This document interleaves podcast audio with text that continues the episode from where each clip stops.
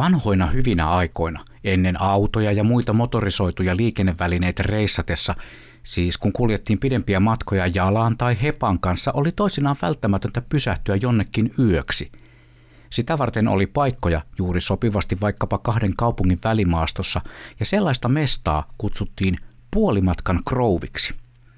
Ilmaisua käytetään nykyään varsin usein kuvaamaan jonkin menossa olevan tehtävän puolivälin saavuttamista – Ajattelin säästää tonnin uuden kitaranostoon. Nyt kasassa on jo 500, joten puolimatkan krouvi on saavutettu. Toki tätä ilmaisua niin sanotut jonnet eivät tiedä, mutta ehkä tämän Blumiksen luonnon kuunneltuaan tietävät, tai ainakin Jonne Mutsi tietää. Tammikuun ensimmäisenä päivänä kuluvaa vuotta tartuin taas leikkimieliseen haasteeseen.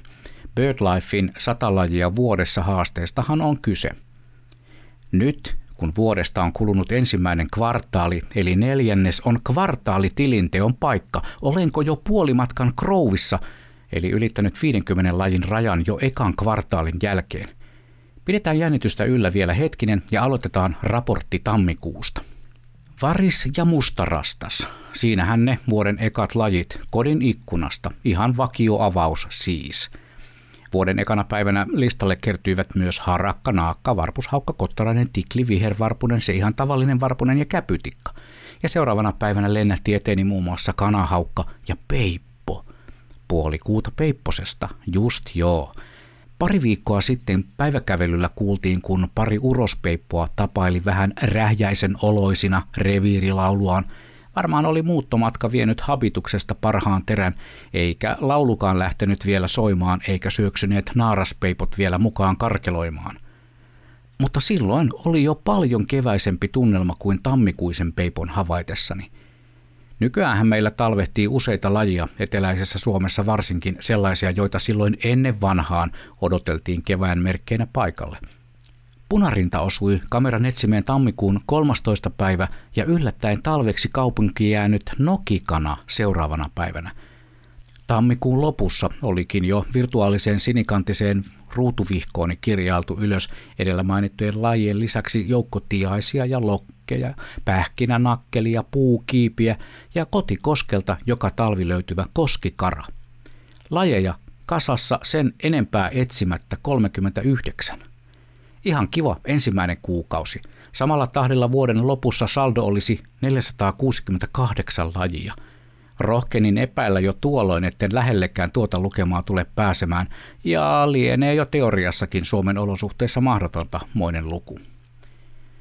Ja siihen puolimatkan Krouviin oli tuolloin helmikuun koittaessa matkaa vain 11 lajia. Mutta kuinka sitten kävikään? Helmikuu taisi olla jotenkin vaikea. Ajankäyttöosastoni ei halua kertoa syytä onnettomaan ja totaalisen ponnettomaan luontoretkeilyyni.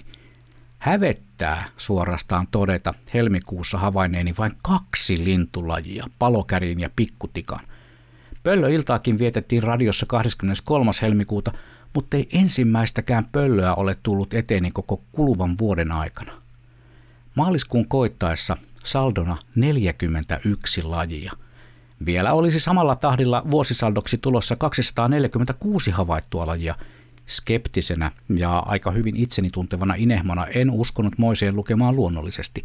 246 lajia Suomessa nähtynä olisi koko tähän asti sen elämäni kovin lukema eliksiä on nimittäin kertynyt vähän yli 200 kappaletta, mutta nyt metsästetäänkin vuodessa sata lajia kasaan – tai siis ei luonnollisesti yhtään lintua metsästetä, vaan yritetään havaita, staijata, bongata, nähdä ja osa jopa kuvatakin. No sitten koitti vuoden 2022 ensimmäisen kvartaalin viimeinen kuukausi, the maaliskuu. Maaliskuu on aina ollut itselleni talven taittumisen merkkipaalu.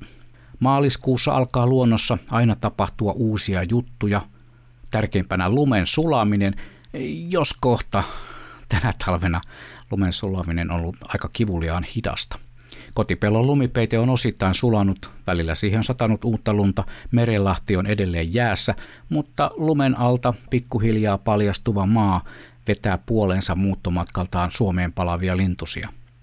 Kanadan hanhet, merihanhet, rakastetut valkoposkihanhet, laulujoutsenet isommista linnuista puuttaessa sekä luonnollisesti kurki. Yksittäisen kurjen havaitsin viikko sitten lauantaina Suomiloven suoraan lähetykseen Tampereelle ajaessani. Töyhtöhyyppien riemukkaat kevätlentelyt ja kiurujen kirmailut saavat tällaisen paatuneen luontohönön sydämen pamppailemaan entistä kiivaammin. Harmaa haikaran verkkaiset siiven iskut parvekkeen edustalla palauttavat taas miehen mielen ja sykkeen normitasolle. Kiitos harmaa haikara. Jaa niin, se puolimatkan krouvi. No kyllähän se nyt tuli täyteen. Listalle lennähtivät ihan maaliskuun viimeisinä päivinä muun muassa toinen rakastetuimmista linnuistamme, nimittäin merimetso. Myös pikku joutsen, haahka, uivelo, tukkasotka ja kenties odotetuin kevään airut, te porkkananokka. Nimittäin vihdoin maaliskuun viimeisenä päivänä meriharakka osui kiikareihin ja otinpa muutaman kuvankin.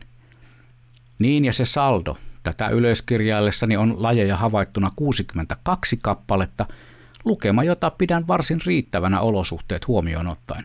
Puolimatkan krouvista eteenpäin matka jatkukoon ja havaintovihko täyttyköön, näin mä vannon kautta kiven ja kannon, koska se on mun luonto.